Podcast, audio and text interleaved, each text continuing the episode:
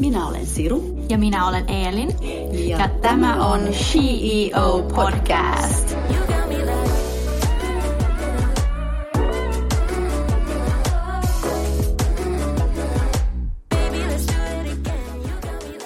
Moi kaikki CEO-kuuntelijat. Tänään meillä on vieraana Jaana Hirsikangas. Tervetuloa Jaana. No lämpimästi kiitoksia ja aivan ihana, että sain tulla teidän vieraaksi. Upea podcast teillä. Kiitos.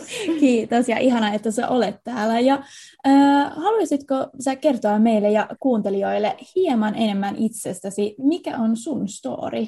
Joo, no tämä on nyt taas tällainen ongelma, että mulla juttua riittäisi aivan loputtomiin, niin mä nyt yritän jotenkin nopeasti tiivistää. Mä ehkä ensimmäisenä haluaisin kuvata itseäni seikkailijana maailman ahmiana ja ha, mä olen sellainen ihminen, että mä haluan nähdä kaiken, kokea kaiken ja oppia. Siis mä olen aivan kyltymätön uuden opin ahmia. Et siis se on niin mun mielestä mahtavinta, että saa tavata uusia ihmisiä aivan eri aloilta, eri maailmasta, eri, eri tiedättekö, siis tota, kulttuureista ja nähdä, miten eri lailla ihmiset elää ja toteuttaa itseään. Samalla mulla kulkee sinne rinnalla semmoinen hyvin vahva, vankkumaton ihmisoikeuksien puolustaja, globaalin solidaarisuuden kannattaja ja, ja advokaatti. Eli mä haluan kauheasti pyrkiä siihen, että me tasotetaan mahdollisuuksia kaikille, ettei olla ikään kuin etuoikeutetut ja vähemmän etuoikeutetut niin kuin eri maailmoissa, vaan että et, et ikään kuin kuka tahansa meistä pääsisi toteuttamaan sitä parasta versiota itsestään. Täysin niin kuin ikään kuin omien, omien kykyjensä mukaisesti, koska nyky, nykymaailmassa, missä me eletään, niin täällä hyvin paljon määrittää se, että minkälainen perhetausta on, mikä sosiaalinen ö, luokka on ja niin edespäin, ja, ja erityisesti globaalilla tasollahan tämä niin kuin korostuu, mutta myös Suomessa hyvin paljon, ja, ja mun mielestä jokainen ansaitsee sen mahdollisuuden loistaa itsenään eikä niin, että, että niitä mahdollisuuksia rajataan sen takia, että yhteiskunta ympärillä jotenkin puskee meitä tiettyyn lokeroon. Tällainen hyvin hämmentävä ehkä esittäytyminen. Ei ollut hämmentävä, aivan ihana. Sä, oot, sä kuulostat aivan ihanalta ihmiseltä. Oi kun kaikki ihmiset olisivat tällaisia samanlaisia kuin sinä, niin tämä maailma olisi paljon paljon parempi paikka. Mikä sitten sun mielestä on CEO, tai kuka olisi sun mielestä CEO? Tämä on tota, tosi kiinnostava konsepti, ja mä jotenkin haluaisin ajatella, että se on sellainen rohkea tekijä, joka uskaltaa rikkoa rajoja, mutta samanaikaisesti puolustaa heikommassa asemassa olevia ja nostattaa muita. Eli mm. se, että, että mä jotenkin ajattelen, että meidän pitäisi kaikki ympäröidä itsemme, itseämme taitavimmilla ihmisillä, erityisesti jos ajatellaan niin johtajana. Että meillä pitäisi olla niitä parhaita tyyppejä siellä, jotka on meitä paljon parempia kaikessa. Ja, ja sitten tota, sillä tavalla me saadaan jotenkin mahdollisimman hyvää aikaiseksi, kun, kun on valittu sieltä jotenkin ne potentiaalisimmat kyvyt, eikä itse ajatella, että, että minun pitää olla se jotenkin loistavin tähti, vaan että, että saadaan niin mahdollisimman monia ääniä kuuluviin ja, ja avataan ovia ja mahdollisuuksia mahdollisimman monille. Oi, hyvä pointti. Toivottavasti kaikki johtoryhmässä olevat ihmiset kuuntelevat tätä podia nyt. Joo, ja äh, sinut valittiin 2019 tasa-arvojärjestö Su- Suomen UN Womenin äh, toiminnanjohtajaksi. Äh, miten päädyit tälle alalle? No, mä olen ollut jo hyvin nuoresta asti mukana erilaisissa ihmisoikeusjärjestöissä, tehnyt vapaaehtoistyötä ja siinä joskus ehkä lukioikäisenä en yhtään tiennyt, että mitä mä haluaisin tehdä isona. Mutta mulle sitten pikkuhiljaa alkaisi valjeta se, että herra jestas tätä järjestötyötähän voi tehdä myös työksensä. Että se ei pelkästään olekaan tämmöinen harrastus. Ja mä aloin sitten selvittää, että mitä mun pitäisi opiskella, jotta mä pääsisin jonain päivänä töihin järjestöön. Ja mä löysinkin semmoisen yhden kansalaisia, suomalaisen kansalaisjärjestöön, sitten tämmöisen niin työnhakuilmoituksen, jossa haettiin toiminnanjohtajaa. Ja mä katsoin sitten, että jaa, mitä, mitä mun pitää opiskella, jotta musta voi jonain päivänä tulla ihmisoikeusjärjestön toiminnanjohtaja. Ja siellä luki, että pitää olla yhteiskuntatieteiden maisteri. Ja niin mä lähdin sitten määrätietoisesti hakemaan, ja mä päädyin lukemaan yhteiskuntapolitiikkaa Jyväskylän yliopistoon. Ja mm. tota, samalla sitten tein paljon vapaaehtoistyötä eri järjestöissä siellä ennen kaikkea tämmöisen globaalin solidaarisuuteen, solidaarisuuteen liittyvää jotka siis vahvistaa nimenomaan köyhien oikeuksia ja mahdollisuuksia. Ja sitten mun serkku opiskeli Jyväskylässä myös, ja hän sanoi, että hänestä mielenkiintoisinta, mitä hän on ikinä opiskellut, on naistutkimus. Ja mä olin todella hämmentynyt, mä en ollut kuullutkaan tällaisesta aikaisemmin, ja rupesin sitten katsomaan sitä, ja päädyin lopulta tekemään tästä pitkän sivuaineen, ja sitä kautta sain ikään kuin niihin mun yhteiskuntatieteellisiin opintoihini sen kuvakulman, että, että miltä maailma näyttäytyy nimenomaan niin tämmöisten sukupuolilinssien kautta. Ja tota, sit se, siitä tuli niin mun elämän, elämän keskiö sitten, että, että mä jotenkin totesin, että tasa-arvo on niin kaukana vielä, että me, mun täytyy tehdä kaikkeni sen, sen edistämiseksi. Ja mä päädyin sitten tekemään töitä Plan Suomi-säätiössä, eli nimenomaan tyttöjen oikeuksien eteen, ja tota, olin sitten Intiassa ja Ukandassa näissä tehtävissä myös, pienissä kansalaisjärjestöissä siellä edistämässä nimenomaan naisten ja tyttöjen oikeuksia, ja, ja myöhemmin sitten vielä Kostarikassa tuolla YK Rauhan yliopistolla kolme vuotta kestävän kehityksen parissa tein töitä ja tota, nämä on sitten kaikki ikään kuin kuljettanut mua pikkuhiljaa sitä kohden, että mä päädyin sitten tuonne naisten pankin koordinaattoriksi ja sitten myöhemmin päälliköksi. Ja, ja siitä sitten kahdeksan puoli vuotta tein sitä työkseni, niin avautui tämä UN Women Suomen toiminnanjohtajan paikka, ja mä sain aivan valtavan monta sähköpostia ja inbox-viestiä ja tekstaria ja suoraa kysymystä, että herra jestas, että nyt YK tasa-arvojärjestö Women ja Suomen toiminta hakee toiminnanjohtaja, että kai sä haet siihen paikkaan, ja mä en jotenkin ajatellut, että mä voisin ikin maailmassa edes hakeutua tämmöisen toiminnanjohtajan pestiin, mutta tota, niin, niin sitten näiden rohkaisemana ja muuten coachin. Mulla oli silloin tämmöinen uracoach, jonka tämmöinen testikappale mä olin, että mä olin vähän niin kuin päätynyt siihen LinkedInin kautta, vaan mystillisesti verkostojen kautta. Ja, ja heidän innoittamanaan sitten lähdin hakemaan tähän. Ja, ja sitten päädyin tähän aivan ehkä maailman mahtavimpaan työhön. Tämä on aivan todella upea, upea tehtävä saada olla edistämässä naisten ja tyttöjen oikeuksia maailmanlaajuisesti. Wow, mikä urapolku. Ihan mielettömän mielenkiintoinen urapolku. Ja tota noin, niin kerropa lisää nyt sitten tästä YK tasa-arvojärjestöstä UN Womenissa, että mitä te teette siellä ja, ja minkälainen on sun normaali työpäivä siellä? No tota, YK tasa-arvojärjestö UN Women on siis YK alainen äh, tota, toimija, joka toimii yli 90 maassa, sillä on yli 200 kehityshanketta ja se on ennen kaikkea siis maailman johtava naisten ja tyttöjen voimaannuttamista ja ihmisoikeuksia ajava järjestö. Eli, eli naisten oikeudet ovat ihmisoikeuksia ja ihmisoikeudet ovat naisten oikeuksia, niin kuin Hillary Clinton on sanonut. Mitä mä sitten teen päivittäin täällä Suomen kansallisessa komiteassa, niin mä tietysti johdan tätä meidän tiimiä, joka on nyt tällä hetkellä 11 hengen kokoinen toimisto, eli me ollaan aika pieni toimija vielä Suomessa, normaalia päivää ei ehkä ole, mutta esimerkiksi jos ajatellaan, mitä mulla tähän päivään kuuluu, niin mä oon ollut ulkoministeriön edustajien kanssa palaverissa. Mulla on tänään palaveri tuotantoyhtiön kanssa. Mä oon ollut yhteydessä meidän hallitukseen ja, ja miettinyt strategisia tavoitteita. Mun täytyy tänään vielä työstää meidän päämajaraporttia, eli kertoa, mitä tuli tehtyä viime vuonna, kuinka, minkälaisia aikaansaannoksia, missä saavutuksissa päästiin eteenpäin, missä ei niinkään. Ja sitten tietenkin ihan perus henkilöstöhallintoa ja tota, niin, niin, talous, taloushallinnon asioita, niitä koko ajan. Ja, ja sitten semmoisena johtotähtenä mun työssä on kaikkina päivinä tämä meidän varainhankinta, sen seuranta ja edistäminen. Eli, eli tätä tasa-arvotyötä ei voida tehdä, ellei me saada mahdollisimman paljon varoja siihen työhön, kun, kun ajatellaan, mikä on naisten asema monissa maissa maailmalla, niin tota, meillä on vielä aivan valtavasti tehtävää, ja, ja siihen me tarvitaan rahaa, jotta me voidaan olla siellä yhteisössä, nostattaa näitä naisten verkostoja ja naisten ruohonjuuritason järjestöjä ja, ja avata heille niitä mahdollisuuksia toteuttaa itseään aivan kaikkialla. Ja mä uskon, että meillä Suomessa on mielettömät edellytykset siihen, että me voidaan olla tukemassa muiden maiden naisten, naisten voimaantumista. Joo, todellakin. Ja mitkä ovat sitten UN Women tavoitteesi Suomelle? Niin, se on, se on hyvä kysymys. Tota, niin, niin, no ensinnäkin mä, mä ajattelen, jos me ajatellaan ylipäätään tätä organisaatiota, että UN Women, YK on tasa-arvojärjestö, mun tavoite on tietenkin se, että joka ikinen suomalainen tietää, mikä on YK on tasa-arvojärjestö UN Women, ja he haluavat osallistua sen toiminnan edistämiseen, ää, taloudellisesti tai viestimällä tai vaikuttamistyöllä.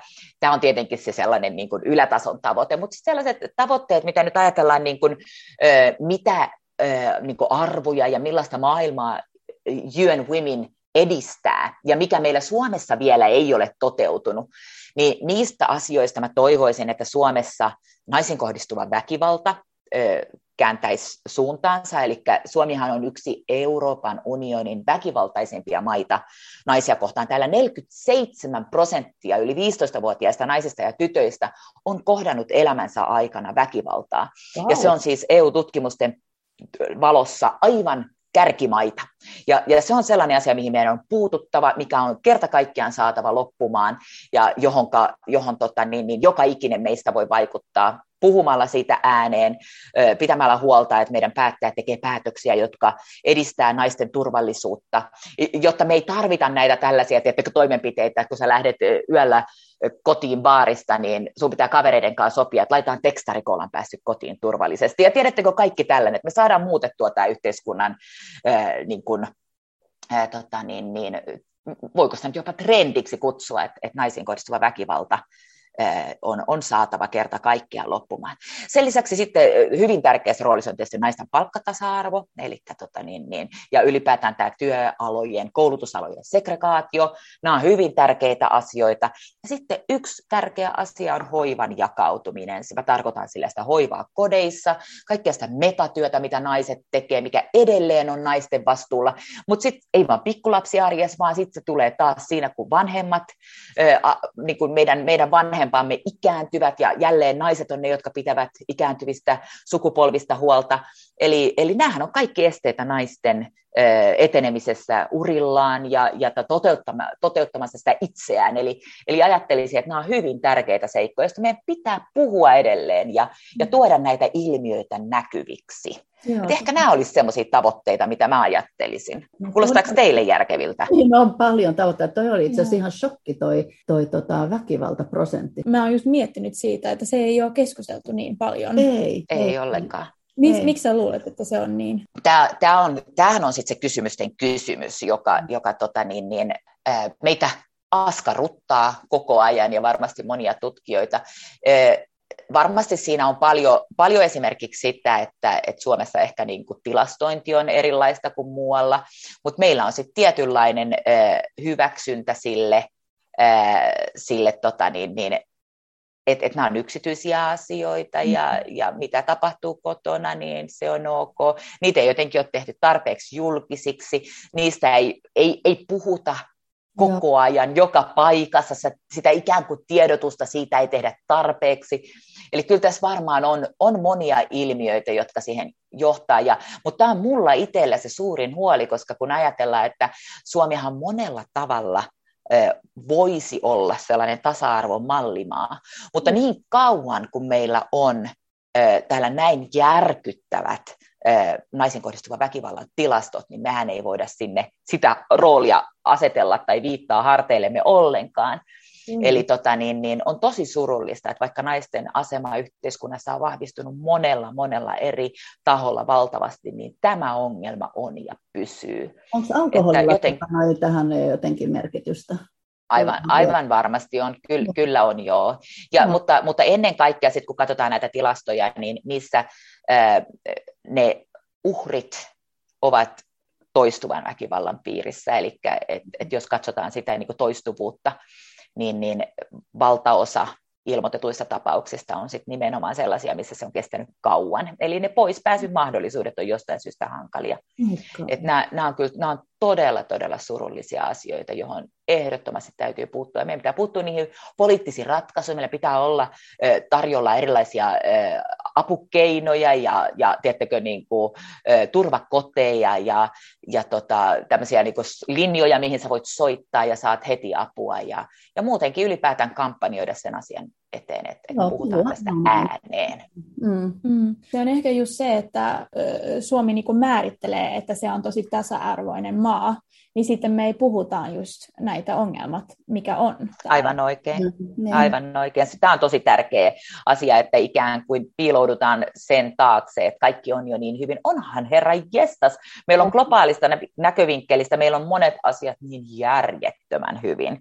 Meillä on upeita esimerkkejä. Jos nyt ajatellaan vaikka sitä, että, että meillä voi olla tällä hetkellä tämän näköinen hallitus, jossa on, on, on paljon, siis maan hallitus, jossa nainen ja vielä kaikille nuori nainen johtaa, johtaa ja sitten hallituksen puolueiden johtohahmot ovat pääasiassa naisia ja näin, niin, niin, niin kyllähän tämä globaalisti on aivan siis ihmetystä herättävä ilmiö.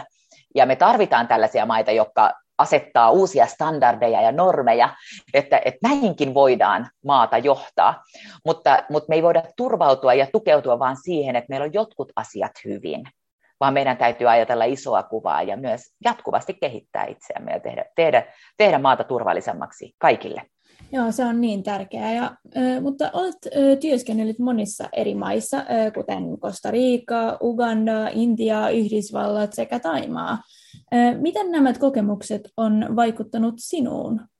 No ne on rakentanut musta sen, mikä mä oon. Mä jotenkin koen, että mä en ikin, ikimaailmassa olisi oppinut näitä asioita, mitä mä oon oppinut siellä näissä maissa asumalla ja, ja työtä tekemällä niin oppikirjojen kautta. Että jotenkin koen, että ne, ne on olleet ne elämykset, jotka ovat niin kuin aidosti muovanneet musta sen, mikä mä oon, ja antaneet mulle sen ikään kuin tietopohjan, jonka varaan sitten kasvattaa niin kuin ammatillista minään ja, ja kyllä myös omaa persoonani, ettei se pelkästään ole vaan se äh, niin kuin ammatillinen minuus, joka siellä on kasvanut, vaan, vaan tota, niin koko maailmahan on niin kuin jotenkin laajentunut ja avautunut sen kautta. Mulla tulee mieleen semmoisia, että ettekö yksittäisiä hetkiä, nyt kun just listasit noita eri maita, jotka on selkeästi ollut ikään kuin panemassa toteen sen, mitä mä oon lukenut sieltä yhteiskuntatieteiden opintojen aikana, ja sitten kun mä oon siellä jossain jossain yhteiskunnassa, jossa esimerkiksi eh, tota, sosiaaliluokkien jaot on aivan valtavia, ja näen sen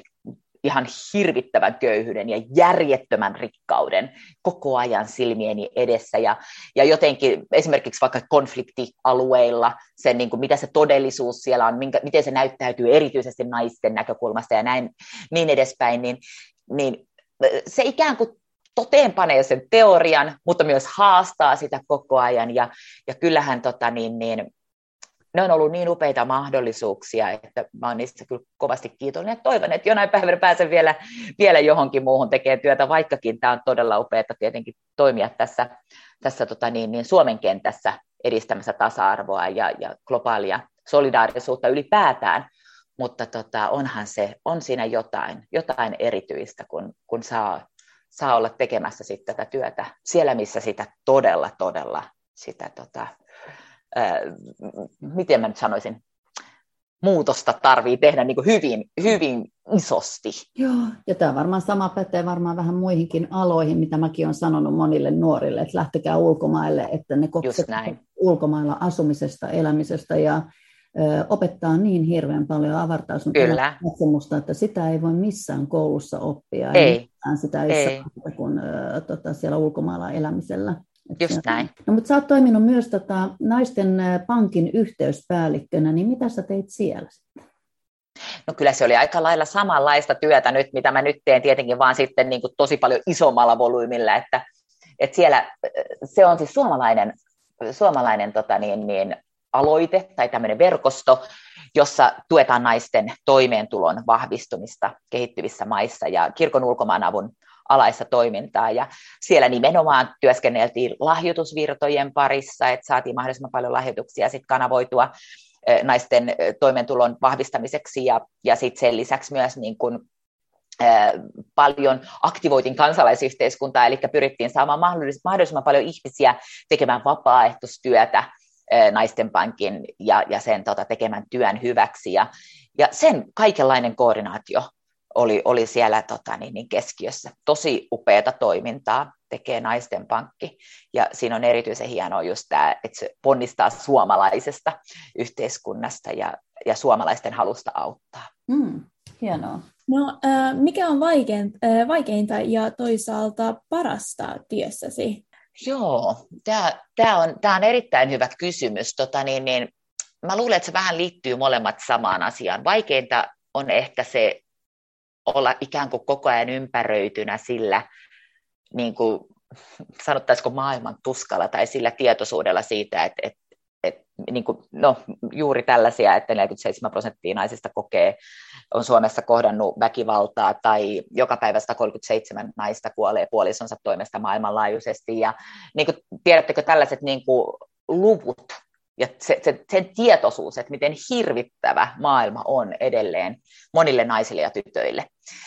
Mutta sitten sen hyvä puoli on samassa asiassa, että kun tietää ja näkee, että me voimme tehdä tähän muutoksen, ja ihmisillä, ainakin Suomessa, pääsääntöisesti tuntuu olevan hyvin vahva tahtotila olla tekemässä sitä muutosta. On nähty, miten Suomi on kehittynyt viimeisen sadan vuoden aikana, kun täällä on annettu naisille täydet poliittiset oikeudet, ja kuinka naisen asema on vahvistunut yhteiskunnassa, ja kuinka se vahvistaa koko meidän, meidän koko yhteiskuntaa, että ei jätetä ikään kuin puolta kansasta hyötykäyttämättä sen eteen, että saadaan, saadaan niin sosiaalista hyvinvointia, niin kyllä nämä molemmat niin kulkee käsi kädessä, että samaan aikaan se on turhauttavaa ja hirveetä, mutta myös maailman motivoivinta ja inspiroivinta, kun näkee, että muutosta tapahtuu ja asiat menee parempaan suuntaan. Nyt tietenkin sitten tässä samassa hengenvedossa täytyy todeta, että asiat menivät parempaan suuntaan. Sitten tuli globaali pandemia, joka on erityisesti iskenyt naisiin, eli, eli tota niin, niin, kyllä meillä tekemistä tässä vielä kuulkaa riittää, että työt ei ihan just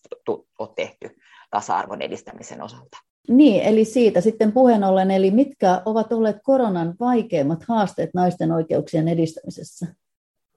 No niitä, niitä on kyllä todella paljon, eli, eli tota niin, niin, yksi tärkeimpiä seikkoja, minkä haluan nostaa esille, jonka YK pääsihteeri, pääsihteeri Antonio Guterreskin viime keväänä jo nosti kovin kova äänisesti globaalin keskusteluun, niin on naisiin kohdistuva väkivallan lisääntyminen. Ja hän antoi sille jopa tällaisen nimen varjopandemia. Ja, ja tämä liittyy nimenomaan siihen, että kun tuli vahvoja isoja liikkumisrajoituksia, ihmiset jäivät kotiin jumiin, toimeentulo menetettiin monissa perheissä, hirveä paine kotioloissa ja, ja valtava hätä ja epätietoisuus, että mitä maailmalle tapahtuu, mitä minun yhteiskunnan tapahtuu, mistä me saadaan seuraavan kuukauden vuokramaksu ja, ja tota, ruuat pöytään, siis erityisesti vielä sit tuolla, tuolla muualla maailmassa, jossa sosiaaliturva ei toimi niin kuin meillä, niin, niin se on lisännyt naisiin kohdistuvaa väkivaltaa aivan räjähdysmaisesti kaikkialla maailmassa, aivan kaikissa yhteiskuntaluokissa. Eli mm. tämä on sellainen, sellainen ehkä niin kuin suurin järky, järkyttävyys tässä pandemian myötä nousseista ilmiöistä. No sitten tietenkin tosi monet, kun koulut on menneet kiinni, niin tosi monet tytöt on pudonneet koulusta pois, ja on erittäin suuri vaara siinä, että he eivät tule palaamaan kouluihin, varsinkin jos on ollut jo vähän semmoinen vanhempi tyttö, että sitten on jo päädytty työelämään tai auttelemaan siellä kotona, tai johtanut lisääntyneisiin teiniraskauksiin, lisääntyneisiin lapsiavioliittoihin, sitten seksuaali- ja lisääntymisterveyspalvelujen saatavuus on huonontunut. Siis siinä oli ihan jo pelkästään semmoista, että esimerkiksi jossain kondomitehtaita oli Aasiassa ja niiden kuljetus loppu kokonaan, ja, ja tota, sitten se vaikuttaa taas siihen, että teiniraskauksia tulee lisää, ja, ja siis tässä on, ja sitten tietenkin myös sukupuolitautoja ja, ja niin edespäin, Eli tässä on, ja sitten muutenkin seksuaali- lisääntymisterveyspalveluihin suhtaudutaan ikään kuin semmoisena toissijaisena palveluna, että se ei ole niin tärkeää ja niin kuin elämää pelastavaa kuin, kuin sitten taas niin kuin toisenlaiset terveyspalvelut, ja, mutta sitten taas sillä on ihan väijämätön vaikutus naisten hyvinvointiin ja epätoivottuihin raskauksiin ja niin edespäin. Köyhyys on lisääntynyt kaikkialla maailmassa, kun toimeentuloja on, on tota niin, niin, jouduttu sulkemaan ja, ja toreja on suljettu, naiset ei pääse sinne, naisethan on usein töissä tämmöisissä epätyypillisissä, epätyypillisillä aloilla ja just pien, pien, pienkauppaa tekevät ja, ja, ja sen tyylistä, niin tämä, tämä on tosi, tosi paljon vaikuttanut sit naisten toimeentuloihin nimenomaan. Ja sitten tosi tärkeä huomio on myös ottaa, ottaa se havainto esiin, että, että hoivapalveluthan on hyvin paljon hoivavastuu niin, ja hoitotyö on naisten käsissä. Eli globaalisti joku 75 prosenttia kaikista sairaanhoitajista, terveydenhoitajista on nimenomaan naisia. Ja tota, hehän ovat siinä niin kuin eturintamassa niin sanotusti sitten ottamassa pandemiaa potilaita vastaan ja, ja niin edespäin. Eli nämä on, nämä on tosi tärkeitä seikkoja. Sitten yksi huomio, minkä UN Women on tässä vuoden aikana tehnyt, reilun vuoden aikana, että, että naiset puuttuvat sieltä päättäjän paikoilta, kun tehdään päätöksiä sen osalta, että, että miten, miten toimitaan pandemia vastaan. Ja, ja tota, siinä Yön Women on pyrkinyt kovin aktiivisesti olemaan äänekkäänä, että, että tarvitaan näihin kaikenlaisiin työryhmiin ja, ja tota niin, hallintoelimiin myös naisia mukaan päättämään, että miten pandemialta suojaudutaan ja miten se lopetetaan. Joo, olkaa vahvoja siellä ja pitäkää kovaa ääntä. ja, kyllä, kyllä. Ja miten niin kun jokainen meistä voisi tehdä itse naisten oikeuksien edistämiseksi sekä Suomessa että kansainvälisesti ja, ja sitten vielä, että mitkä on sun tärkeimmät vihjeet naisille, jotta he voisivat kannustaa toinen toisiaan enemmän? No varmaan, varmaan se, mitä jokainen meistä voi tehdä, niin on, on just tämä, mitä mä aikaisemminkin tuossa alleviivasin, että tuodaan, tuodaan sitä asiaa esille, puhutaan siitä, eikä ikään kuin paineta villasella ja jotenkin olla ignorata näitä tasa-arvo-ongelmia, mitä meillä on omassa yhteiskunnassa, mutta ennen kaikkea maailmanlaajuisesti. Tähän voi vaikuttaa siis ihan viestimällä somessa ja jakamalla sisältöjä, tai sitten lahjoittamalla, joka on tietenkin tosi tärkeä. Meillä on paljon tasa-arvoa edistäviä toimijoita, jotka tekevät todella vankkumatonta, upeata työtä niin Suomessa kuin myös niin kuin, maailmanlaajuisesti. Lahjoittamisen kautta voidaan edistää, edistää tasa-arvoedistymistä. Edistymistä. Mutta sitten ihan selkeästi myös tuomalla näitä epäkohtia esiin. Miehet voi, voi ottaa vahvampaa roolia siellä kotona ja hoivavastuu, jakaa sitä hoivavastuuta. Me voidaan kasvattaa meidän tulevista sukupolvista tasa-arvoisempia ja, ja siellä pitää huolta, että, että tytöillä ja pojilla, kaikilla, kaikilla sukupuolilla on yhtäläiset oikeudet ja mahdollisuudet, ja sitten myös tunnistamalla ne omat etuoikeudet, että mit, miten, mit, mitkä asiat ovat ajaneet minut siihen, missä minä nyt olen, ja miten voin olla tasottamassa sitä tietä myös sitten muille, että heidän, heidän oikeutensa toteutuisi. Ja sitten tietenkin pyrkimällä niin kuin kannustaa, tekemään sellaisia elämänvalintoja niin kuin esimerkiksi ostokäyttäytymisen osalta tai omien, omien töiden osalta, että kannustetaan niitä yrityksiä meidän yhteiskunnissa toimimaan niin, että ne, ne edistää kaikkien, kaikkien tota niin, niin hyvinvointia ja on eettisesti kestäviä. Mutta sitten tota, miten, miten naiset voisivat kannustaa toisiaan enemmän, niin tota, mä luulen, että varmaan että tietoisesti asettaudutaan ikään kuin toistemme puolelle ja ymmärretään, ymmärretään niitä eri tilanteita, mistä, mistä me ponnistetaan. Meillä on kaikilla eri lähtökohdat ja kaikilla ei ole yhtä hyvät lähtökohdat. Ja miten minä voisin auttaa sit niitä muita. No, mikä on mielessäsi paras kokemus eri uravalintojesi seurauksena? Oi kauhean, tämä on kyllä ihan todella vaikea niin ajatella yhtenä parhaana mutta tota, ai että, siis tämä on todella, todella hankala ehkä sanoa vaan niin kuin paras, mutta ehkä se on ollut sellainen niin kuin aito tunne siitä, että vaikuttaa asioihin ja omalla työllä on aitoa merkitystä ja, ja saa, saa jotenkin muutettua maailmaa niin kuin pikkusen parempaan suuntaan. Ihana. Eli teet työtä, jolla on merkitystä. se olisi. Kyllä, kyllä mä uskon vahvasti näin, joo. Ihanne, niin. Mm. No, mitä sitten tulevaisuus tuo sinulle? Missä näet itsesi vaikka viiden vuoden päästä?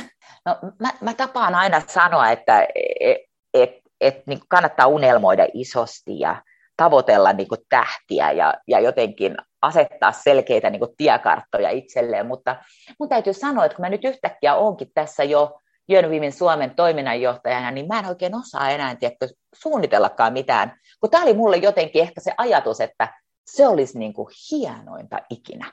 Et niin kuin mä jotenkin että mä en voi niin kuin sinne, siellä, mä en voisi edes, että se, oli semmoinen niin crazyin unelma, niin mun täytyy sanoa, että nyt mulla alkaa olla vähän niin kuin unelmat hakusessa, mutta mä luulen, että ne liittyy sitten siihen, että mä toivon, että me saadaan tästä UN Women äh, toiminnasta Suomessa niin suurta, että sen kaikki tietää ja että ne haluaa olla siinä mukana Ja ensimmäinen ajatus, kun ne ajattelee vaikka jotain valmistujaislahjaa tai joululahjaa, niin se on sille, vitsi mä lahjoitan tasa-arvotyöhön. Mä haluan olla itse osallistumassa siihen, että maailma on parempi kaikille naisille ja tytöille. Et ehkä se on jotain tämän tyylistä sitten, niin kuin, missä mä oon viiden vuoden kuluttua. Hmm, ihan. No me ainakin halutaan olla auttamassa ja halutaan olla tukemassa kaikkemme, mitä me voidaan tehdä teidän, teidän hyväksi. Ja Mahtava sitten, CEO. Niin, no se CEO. Sitten tuleekin viimeinen kysymys äh, sinulle, eli mikä on sinun CEO-vinkkisi meidän kuuntelijoille? Uskalla unelmoida ja, ja tee niin kuin tämmöisiä rohkeita valintoja, tee rohkeita päätöksiä elämässä älä, niin kuin, älä, älä tyydy siihen niin kuin tuttuun ja turvalliseen, vaan heittäydy ja, ja näe ne unelmat siellä jossain kaukana, niin sitten ne voit käydä toteen. Tämä olisi ehkä niin tämmöinen viimeinen fiilis, vinkki. Ihan super, ihanan inspiroiva. Sä oot ihanan inspiroiva ihminen ja sä, mm. joo, sua on kyllä tosi inspiroiva kuunnella myös. Ihan loistava. Joo, oli ihan loistava hetki sun kanssa. Joo, Kiitos, kiitos tästä hetkestä. Tämä oli ihana, ihana tavata sut näin, näin tota noin, niin tämän meidän Zoomin välityksellä, mutta tota, toivottavasti tullaan tapaamaan ihan niin kuin kasvotusten joku päivä. Kiitos. Ilo on ennen kaikkea ollut mun puolella. Mä olen tosi kiitollinen, että te annoitte UN Womenille ja, ja tota, tasa-arvotyölle äänen teidän tosi tärkeässä podcastissa. Ja, ja toivon, että että, että yhteistyö jatkuu vastaisuudessa. Olisi tosi kiva tavata ihan, ihan nokkatusten, eikä näin virtuaalin kautta, mutta maailma on menossa parempaan suuntaan. Joo, ihan, varmasti, ihan, ihan varmasti. Joo. No nyt me kiitetään, kiitetään sinua, kiitetään meidän kuuntelijoita, että ne on ollut mukana tässä ja sanotaan, että kiitos, kiitos ja, ja takko adieu.